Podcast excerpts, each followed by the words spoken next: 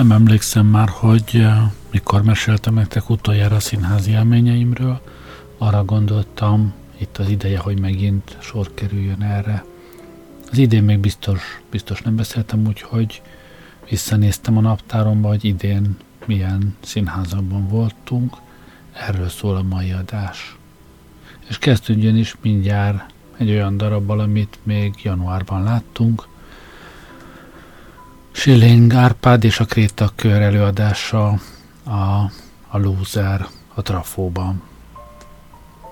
A Kréta kör előadása az időről szól, a Loser elszámolása múlttal, leszámolása jelennel.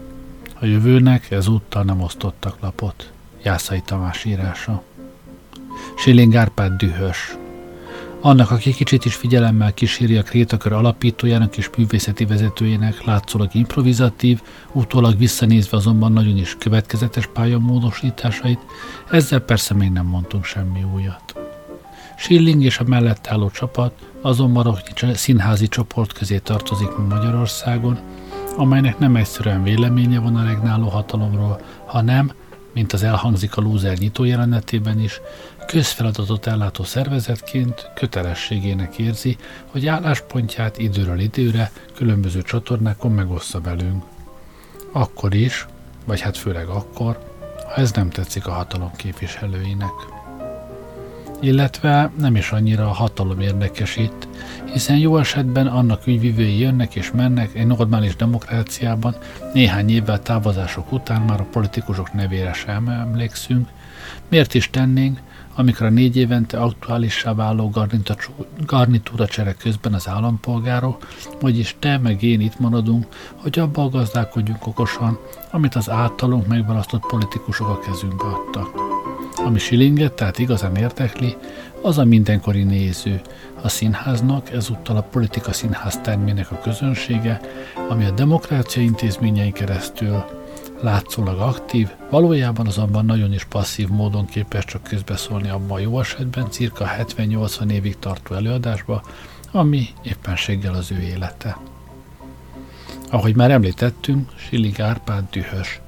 Az indulat nem rossz kiindulási alap az alkotásnál, a valódi kérdés mindig az, hogyan kanalizálható a méreg, hogyan közvetíthető és hogyan fogalmazható újra úgy, hogy egyszer csak alakot váltson és érdekessé váljon azok számára is, akik nem közvetlenül érintettek. Az olykor benfentesnek megmaradó lúzer, bő órányi jelenetfűzére az egész rendszer türelmes és körültekintő, józanul elemző megrajzolását egyértelműen reménytelennek ítélte, a rövid, tömör felkamaró kijelentése és a kétségbeesett felkiáltások mellett teszi le a voksát. És ehhez a választott formához elengedhetetlen, hogy a cinikus és improvizatív, az állampolgárt lekezelő hatalmat nyilvános beszélgetésekben, interjúban, vitacikkekben, videóban ostrozó Schilling végre a színpadra lépjen. Szükségszerű, hogy Schilling ezúttal a saját bőrét vigye vására, és ebben az esetben nincs semmi áttételesség. Direktben ezt kapjuk. Amikor mi belépünk a trafó nagytermébe, ő már ott áll a színpadon, kezében Mark szobrot szorongatva, érdeklődéssel figyelve az érkezőket, üdvözölve az ismerősöket. Aztán indulatosan számol be a Krétakör káváriájáról, a politikai nyomásra lecsökkentett minisztériumi támogatás visszautasításáról, illetve a hivatal előtt prezentált, a támogatási értesítés apró fesznikre tépéséről készült videóperformanszáról. A kis magyar pornográfia egy szép új fejezetének minden részletére nem feltétlenül kíváncsi néző már itt elbizonytalanodik. Tényleg azért vásárolta volna meg a színház jegyét, hogy a pénztelenségre panaszkodó Schilling kis előadását hallgassa. Azonban a meglepetés, a váratlanság, mint az est főszervező elemei rögtön működésbe lépnek hiszen Schilling a színpadra hívja feleségét, Sárosdi Lillát felszólítva, hogy mutassa meg, hogyan reagált a videóra. Még az is eszembe jut, hogy talán a lúzer előtanulmánya, vagy akár előzetese volt a minisztérium előtt készült felvétel, hiszen a civil szervezetet vezető, az őt sújtó diszkriminációról beszámoló Schilling Árpád állampolgár ezen a ponton átváltozik Schilling Árpád színészé, aki egy Schilling Árpád nevű rendezőt játszik, és aki a legvisszataszítóbb modorban kezd parancsolgatni a Sáros Lilla nevű színésznek. Flashback a videó felvételének idejére, Lilla kineveti Árpádot, de egyben aggódik is, hogy baja lesz még ebből. Schilling pedig megállíthatatlanul sorolja a kúrens botrányokat a Fradi stadion fölött elhúzó Gripen vadászgépektől Lázár János szállodaszámlájáig, hogy végül a cinikus kormányzat mellett létező, nácikból és töketlenekből álló ellenzék említésével zárja be a kört. A mi nézőtérű némaságunk és az ő színpadi szókimondása feszültséget generálás azt üzeni, volt lehetőségünk megszólalni, mégsem tettük – akkor most már ne csodálkozzunk semmin, hiszen önként hajtottuk a fejünket a bárd alá. Ő pedig itt és mond most a nyilvánosság előtt feladja. Nem művész többé, csupán a szégyen szobra. Mesztelenre vetkőzik, testére üzenetet írhat bárki a kormánynak, majd újabb fordulat, a nézőtérről felálló minket, vagyis a látottakat, látottakkal kapcsolatos kéteiket képviselő, azokat hangosan kimondó fiatal színész, Ördög Tamás és a mesztelen Schilling birkózása. A fikció itt már teljesen el- eloldódni látszik a valóságtól, de a lúzer végig ügyesen egyensúlyoz, ám nem csak eze, hanem például a tegnap és a ma, a privát és a közösségi, az egyén és a társadalmi között is. A régi, a híres kétakör előadásaival például sokkal jobban tudott menni a Berlinben élő Hanna, aki a tanástalanul maga elé bámuló Lillát igyekszik felvilágosítani a nők helyzetéről, ahonnan egyenes út vezet a színész kiszolgáltatottságának keserű kommentárjáig.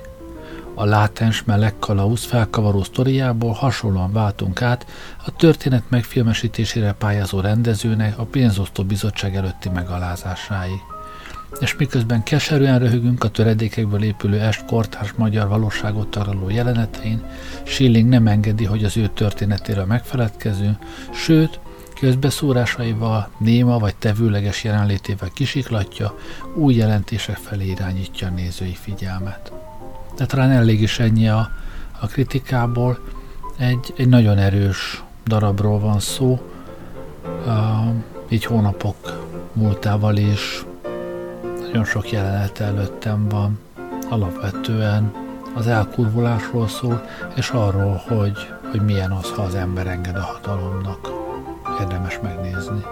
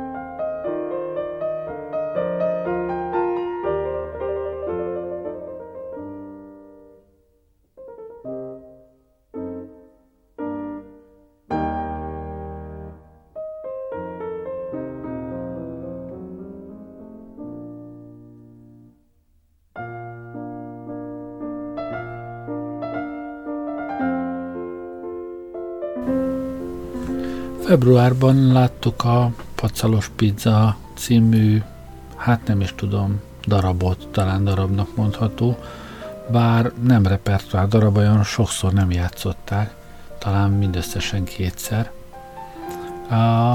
Ez egy megint csak egy nagyon ütős előadás, alapvetően a hazaszeretetről, és nekem azért is különösképp erős volt, mert nem sokkal korábban láttuk az Illa Berek című előadást, mondjuk az valahogy nincs benne a naptáram, hogy azt nem tudom mikor volt, mindegy, de az szintén a, a kivándorlás, nem kivándorlás kérdésköre körül forgott, ahogy ez a pacalos pizza is, ami részben témája miatt is egy fontos darab volt nekem, másrészt pedig rendkívül kedves volt számomra a formája, ahogy klasszikus költemények, illetve slam poetry keveredett benne, reagált egymásra, ahogy a, a slam poetry előadók, illetve a,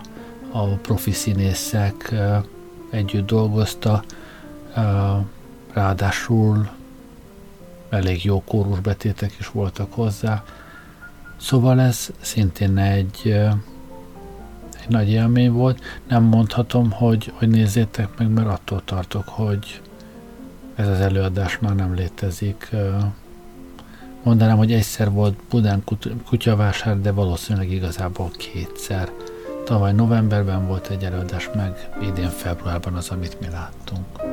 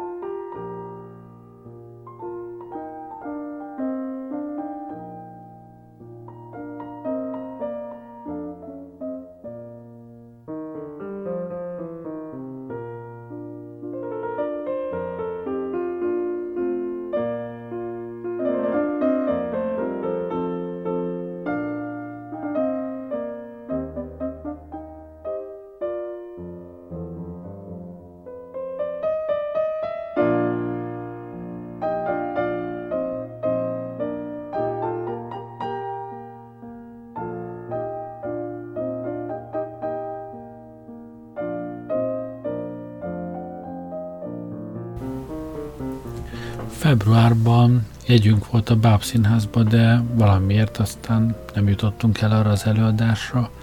Igazából már azt sem tudom, hogy mire szólt az a jegy, de később februárban eljutottunk viszont az Átrium Színházba a Pintér Béla és társulata által előadott Bárki Bármikor című előadásra. Ennek a kritikájából is olvasok egy, egy részletet. Um, a designer drogok, az ő érdekes nevük, élet, remény és a hozzájuk kapcsolódó drogmentes asszociációk vezénylik a sztorit. És persze a drog csak ürügy, hisz leginkább a pintér által igen kedvelt szimbolikus minőségben játszik, mert az élet maga a drog, annak minden mellékhatásával. Amúgy a darab ismét családi közegben játszódik. Nagymama, apa, fiú háromszögébe zsúfolódnak bele a boldogtalanság, kiszolgáltatottság, reménytelenség különféle változatai, amelyek együttesen súlyos idézőjelbe teszik az életet és az élet nevű designer drogot, ami vagy van, vagy nincs, de aki nem él vele, annak is van. Az átrium színpada szinte üres, Hangsúlyos a félig kék, félig fehér háttérfüggöny, a hold nagy fehér kör, mely mögött áttetszik az élő zenekar, a színpadon pedig mindössze egyetlen bútordarab, egy hatalmas püspök lila fotel terpeszkedik. Elég is, hogy ahogy az összesen öt színész is elég. Hárman közülük több szerepet játszanak, míg Csákányi Eszter a nagymamát, Pintér Béla pedig az apát alakítja aki nagyjából egyedül birkózik mozgássérült fia fölnevelésével, egyáltalán az élettel, ami az ő számára szinte csupa áldozat, hiszen egyik oldalról az anyja nyomorítja, másik oldalról a fia korlátozza. És mégis, kitartóan és mélyen szereti mindkettőt ez a kisé pocakosodó, középkorú magányos férfi, Árpád, elfogadva, hogy ezt mérte rá az élet nevű designer drog. Jöhet a remény. Remény, hogy a fiú, Krisztián eljegyezni készül a tolókocsis ritát. De a trip rövid, nincs eljegyzés, mert a fiú beleszeretett a gyógytornászába Natasába. Aztán az apa is találkozik Natasával, innen indul a bonyodalom, nem illik elmesélni, mert Pinter Bill a sztorira is gyúr. Tudja tekerni, fokozni, emelni. Anyaga, mint rendesen, most is az úgynevezett való élet ismerős dialógusok, fordulatok, indulatok és reakció. Bőven merít most is a trashből, egyébként ez Mohácsiéknak is kedves forrása, amelynek szövetében lassanként fonja bele az álom abszolút képtelenség elegyét, együtt az elemelés állandó formulájával, az allegóriával, amely aztán színházi formát ad az egésznek. Mert például a tolókocsis Ritát játszó Rosszik Hálla és a gyógytornásznőt játszó Szamosi Zsófia egyszer csak, aztán még többször szerepet cserél. Van ennek jelentése színházilag, meg valóságilag is. Bármikor lehetne bárki, bárki. Értjük. Ahogy azt is, hogy a valóság szemszögéből nézve reflektálatlan figurák, mint például a hirtelen zavarodottá, az emlékezett terepén elveszetté váló nagymama, egyszer csak abszurd sűrítmény lesz. A fölöslegesség sűrítménye, az értetlenség és képtelenség jelképe. A droga maga közvetlenségében is megjelenik, közhelyes közvetlenség a drogos pár dialógus az elején, de leginkább értesít, de legalább értesülünk a szer meg annyi nevéről, meg arról, hogy mi miből van. Vicces és jelképes, hogy az élet nevű cucc sima rovarírtó. Így kerülnek ide a sorok az Európa kiadótól, a szavak néha semmit nem jelentenek. De nehogy már magára Pintér Bilára gondoljon valaki, hisz ő csak eljátszik ezzel a sorral. Ez is, ez is egy nagyon ütős darab, ez, eh, ez nem jelenkori sztori, eh, illetve hát persze jelenkori, de, de teljesen kortalan, bármikor, bármikor játszódhatna. Az élet nagy kérdéseiről van szó, egy család felbomlásáról, a családi kapcsolatokról, szerelmekről, áldozathozatalról, szóval, szóval ütős egy darab. Hát olyan Pintér Béla, Pintér Bélát mindig jó nézni, uh, hát ezt is, ezt is.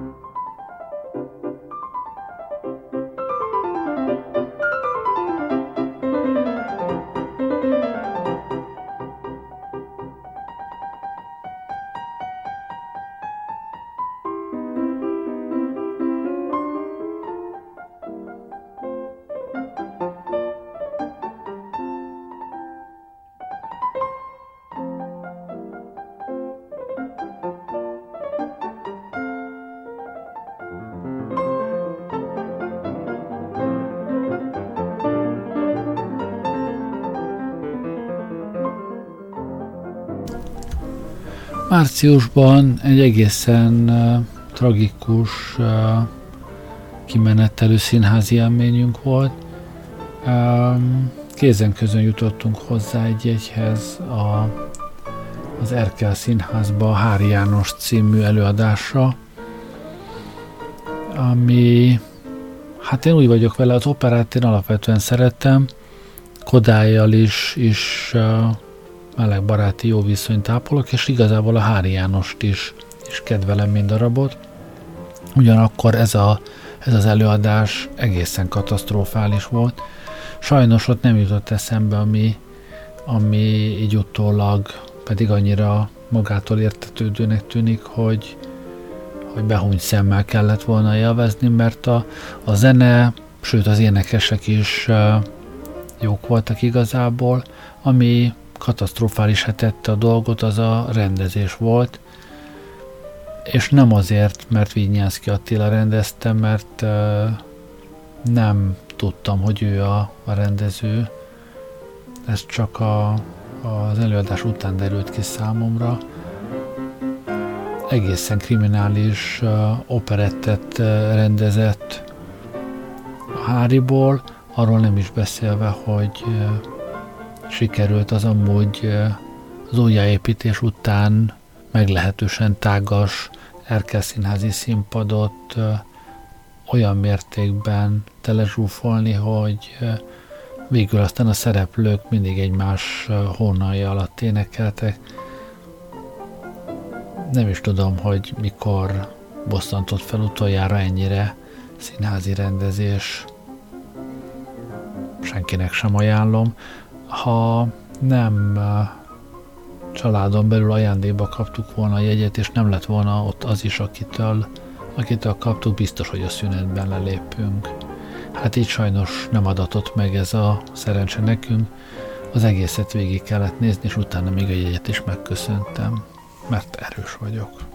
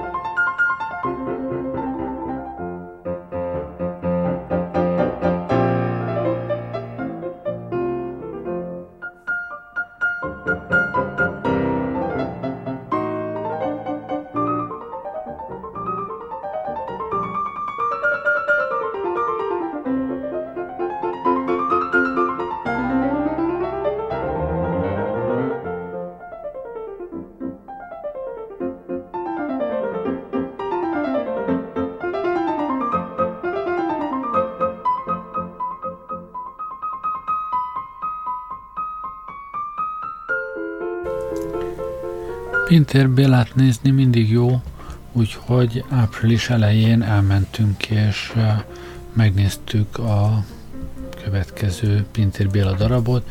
Ennek a címe az őrült, az orvos, a tanítványok és az ördög. Ez egy passió történet. A sztori lényegében arról szól, hogy olvasom. Az öregeske József és az egyszerű Marika nem találnak karácsonykor szállást, pedig Marika hamarosan szülni fog amúgy béranyaságról van szó, az apa nem ismert. A polgármester félreérti a távol-keleti delegációt, akik nem befektetni szeretnének a városban, hanem egy Isten gyermeket keresnek. Így indul Edina születésének története, aki felnőve a Szegedi Hittudományi Egyetem hallgatójaként a női társadalom eljövetelét jövendőli, és tanítványként a polgármestert is megnyeri. A Vatikán integrálna az új hitet is, Ám Jézus történetét követve Edina nem alkuszik, így a hitesek börtönébe jut, majd feltámad. korunk misztériumjátéka sok aktuális áthallással, beszédes nevekkel és az örökgyarlóság illusztrációival, szokásosan számos és kiváló énekzenei betéttel és elvezetes alakításokkal. Ami, ami számunkra kiváltképp uh, izgalmasá tette az előadást, vagy csavarta a történetem még egyet, hogy ahogy mondtam, április elején, pontosabban húsvét vasárnap előestéjén, szombat este néztük meg a, a darabot, ami, ami tényleg egy passió történet, félre nem érthető módon uh, teszi fel a kérdést, hogy mi lenne, ha, ha a messiás újra születne manapság. Hát a darab már viszonylag régi, azt hiszem még, még 2007-2008-ból van, de ebből a szempontból ez mindegy. Tehát ha most a, a 21. században újra születne a messiás, csak éppen, éppen nő lenne, mi lenne a, az ő sorsa, mi történne a követőivel, a, hogyan mondanák el az ő evangéliumát a követői. Egy, egy nagyon fontos darab. Igazából én szívből ajánlom vallásos és, és vallás nélkül élő ö, nézőknek is. Nyilván mást és mást jelent. Um, azért a vallásos emberek óvatosabban nézzék, tehát csak azok, akik kellően rugalmasak tudnak lenni, és, és meglátják a, az útkeresést, a, a, az ember dilemmáit, gondolkodásait, hitről, vallásról, megváltásról, és képesek tolerálni azt is, ha valaki, valakinek erről eredeti gondolatai vannak. Ez egy, ez egy nagyon jó darab. Mindenki nézze meg, aki teheti.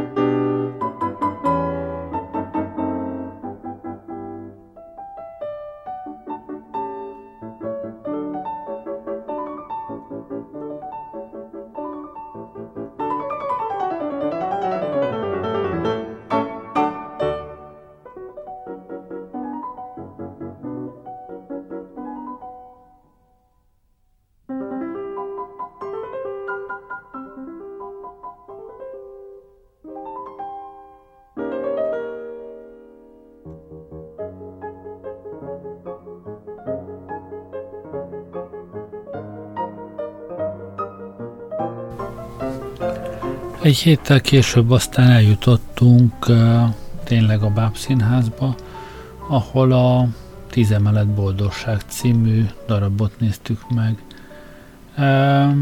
Kérdezhetné bárki, hogy ez felnőtt előadás volt, hiszen a Báb Színházban vannak felnőtt előadások is, de, de nem, ez egy, ez egy abszolút gyerek és ifjúsági bábműsor, de nagyon élvezetes volt. A sztori arról szól, hogy a, az egyetlen, egyetlen színész, aki ezt a darabot előadja, ő egyébként neve is hangozik el, Hannur Zoltán, tehát Hannur Zoltán egy csillagász, aki Budapesten vizsgálódik, miközben felfedez magának egy házat a Pesti oldalon, és mint megtudjuk a darabból, a, a házak valójában óriások, akik, akik egyre kevesebbet jöttek, mentek, végül földbe gyökerezett a lábuk, és most ezekben az óriásokban emberek élnek, és ez a ház, ez a bizonyos Jankó nevű óriás, ahol különböző emeleteken különböző ö, emberek laknak, persze hát ezek, ezek bábok, és ezeket mind, minden bábot ö, ugyanaz az egyszer színész ö, mozgat, és, és ö, a hangjukat is ő adja. Szóval ez a Jankó beleszeret egy, egy másik házba, hát kicsit kellemetlen, hogy a, ez a másik ház a, a Duna túlpartján Óbudán van, és megismerjük azt a házat is, abban is uh, laknak. Egyébként nagyon szellemesen van megvalósítva ezek a házak, ilyen, ilyen fiókszerűen kihúzható lakásokat tartalmaznak, kihúzza a fiókot, lehajtja az oldalát, és már is ben vagyunk egy lakásban, ahol a, az ott élő szereplő szólal meg, az ott élő szereplővel történnek dolgok, és miután mindkét házban van kb. 5, 5 ilyen lakás, 10 különböző helyszínre, 10 különböző szituációba tudunk becsöppenni, ezek a, a lakók egymással is kommunikálnak, kapcsolatba kerülnek. De hát a főszál az mégis a Jankó és a másik ház, talán Etelka kapcsolatáról szól, akik akik közül hát Jankó beleszeret Etelkába, a csillagásszal üzen is neki, és hát nem árulom el a poén talán akkor, ha, ha elmondom, hogy a szerelme viszonzásra talál, és a két ház egymás mellé költözik, és ezáltal a, az egymás mellé kerülő lakók, a két ház egymás mellé kerülő lakásaiban levő lakók is egymásra találnak. Az egész egy, egy nagyon szellemes, kellemes, vidám történet. Egész kis gyerekeknek talán nem annyira jól követhető, mert, mert viszonylag sűrűn váltanak az adott lakások között, nem biztos, hogy ők ennyi színhelyet, ennyi szereplőt le tudnak követni, de szerintem már így, így ötödikes, hatodikos kortól kezdve nagyon élvezték a gyerekek, hát talán még kicsit kisebbek is, és én magam nagyon jó szórakoztam rajta. Az egyetlen fájdalmas pont, az egyetlen dalbetét volt benne, hát azt nem kellett volna, de, de azért kibírható volt. De összességében a, a darab az, az ajánlott, igen jó kategóriában van.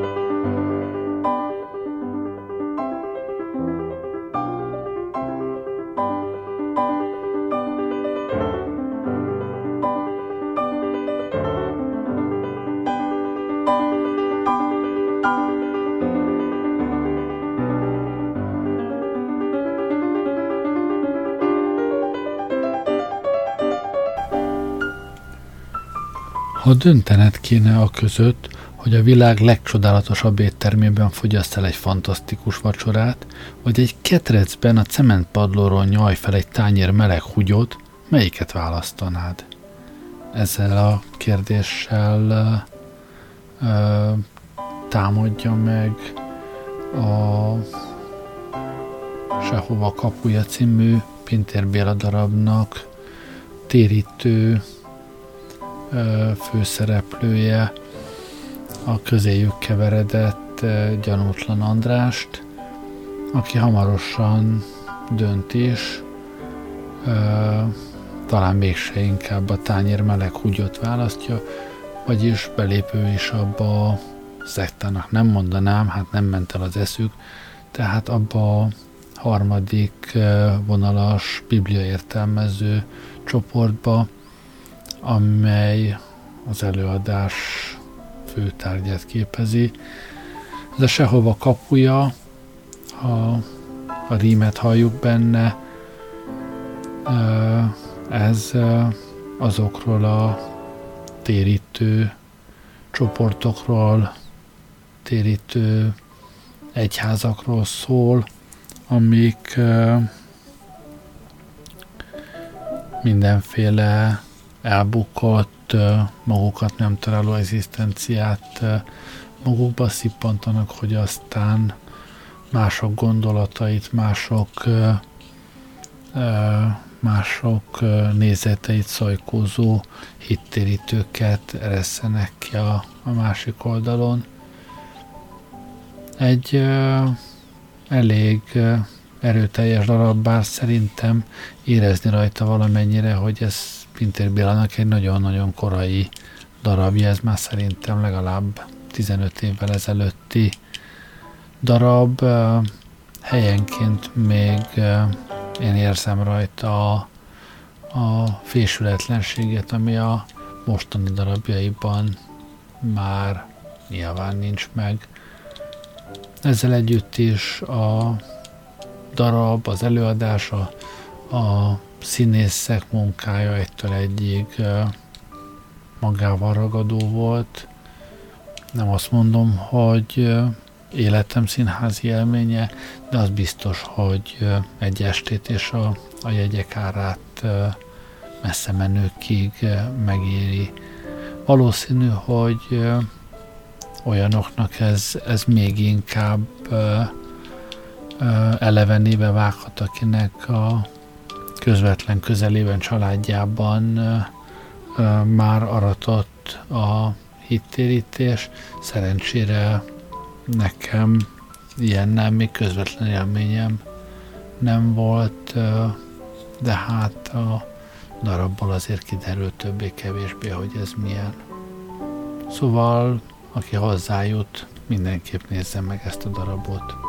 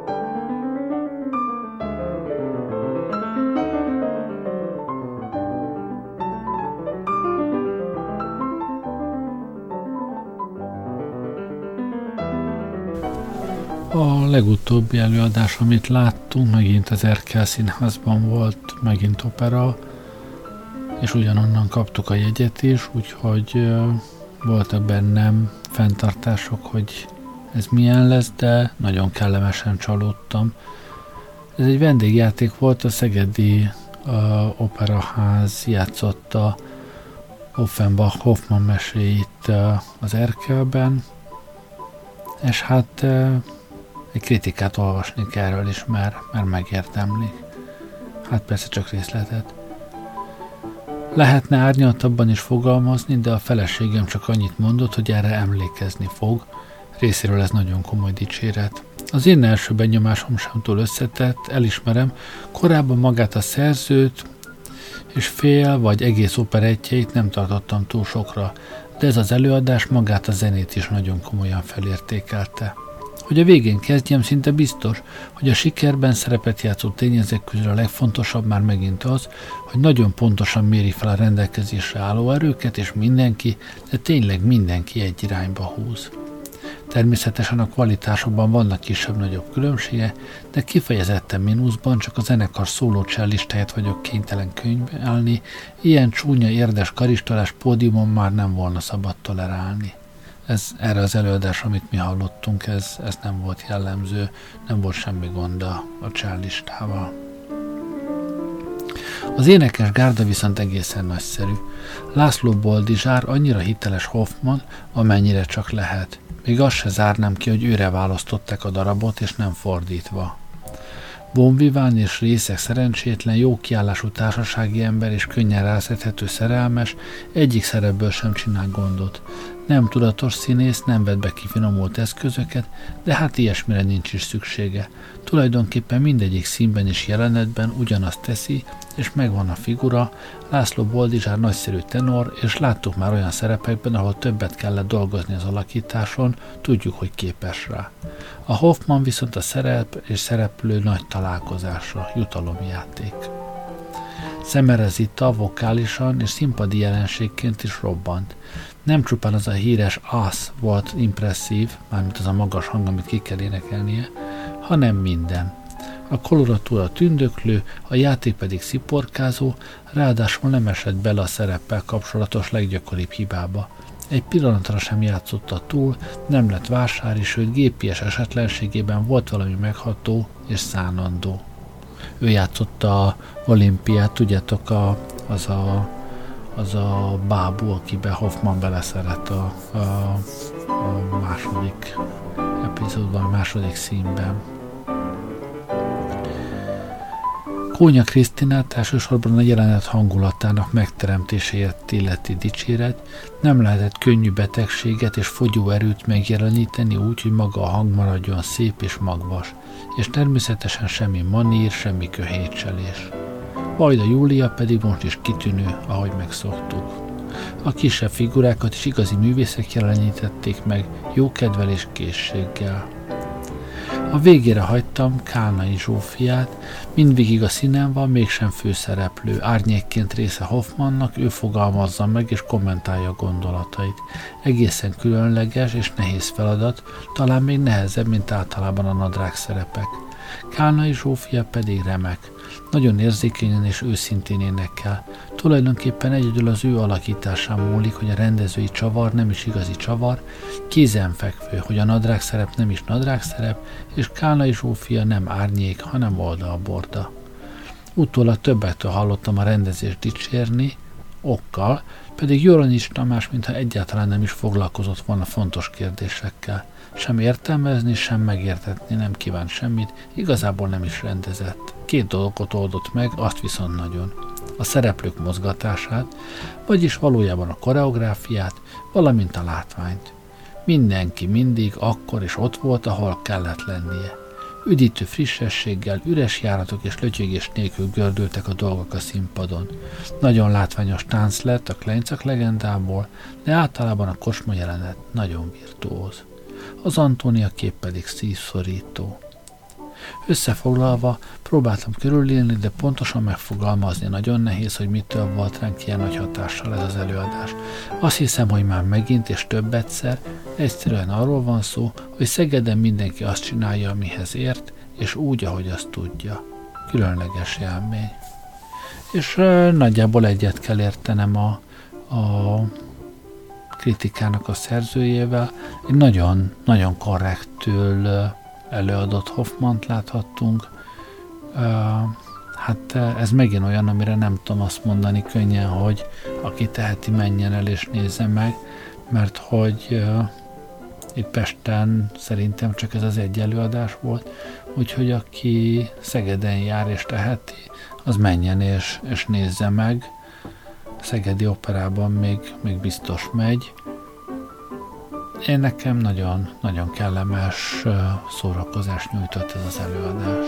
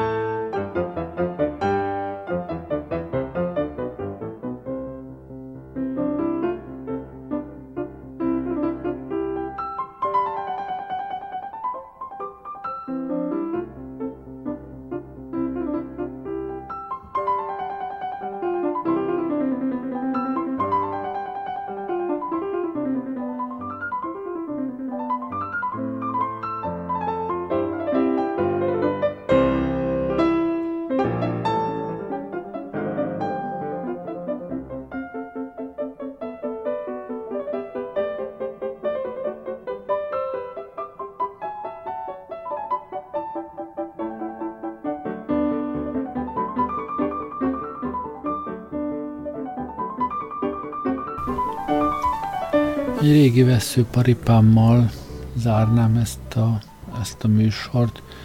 Megengedhetetlen hibának, sőt bűnnek gondolom azt, hogy, hogy Magyarországon hát mondhatni, az elmúlt húsz évben nem rögzítik a, a színházi előadásokat.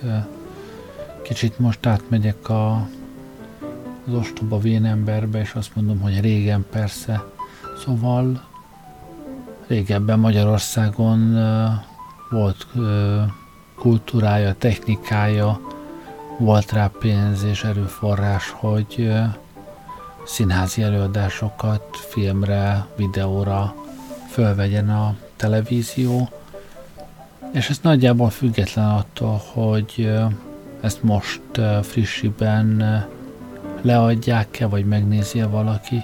Egyszerűen azt gondolom, hogy megengedhetetlen pazarlás az, hogy hogy színművészeink teljesítményei, mármint az, ami nem filmben, hanem, hanem színpadon történik, ami nagyon sok színészünk esetében sokkal-sokkal gyakoribb, mint a filmszerep, és sokkal fontosabb, sokkal nagyobb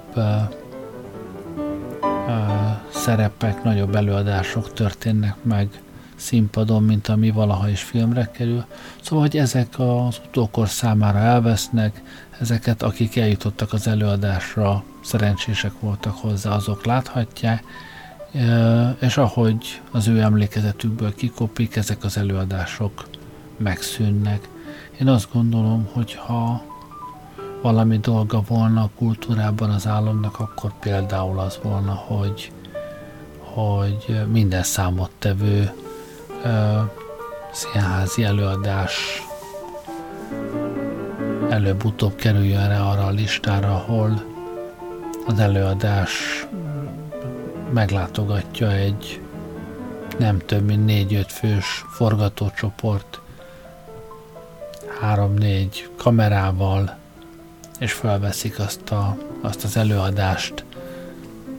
Tényleg uh, műsorpercre számítva végtelenül olcsó lenne egy, egy, ilyen, egy, egy ilyen felvétel, és tényleg nem kell azt leadni akkor, amikor az előadás még megy, megy a színházban, hogyha valaki attól tart, hogy, hogy ez a színházak uh, boltját rontaná, tényleg meg lehet várni, amíg, amíg lekerül a repertoárról a darab, vagy el lehet tenni dobozba, de amelyik uh, színházi előadást nem vesznek fel egyáltalán, az, az elvész, az olyan, mintha, mintha sose lett volna. Csak én emlékszem még rá egy ideig, hogy láttam egy jó darabot. Köszönöm, hogy velem voltatok ma este, ennyit akartam elmondani színházi élményeimről ebből az év első négy hónapjából. Jó éjszakát kívánok, Erlei Rádiózott.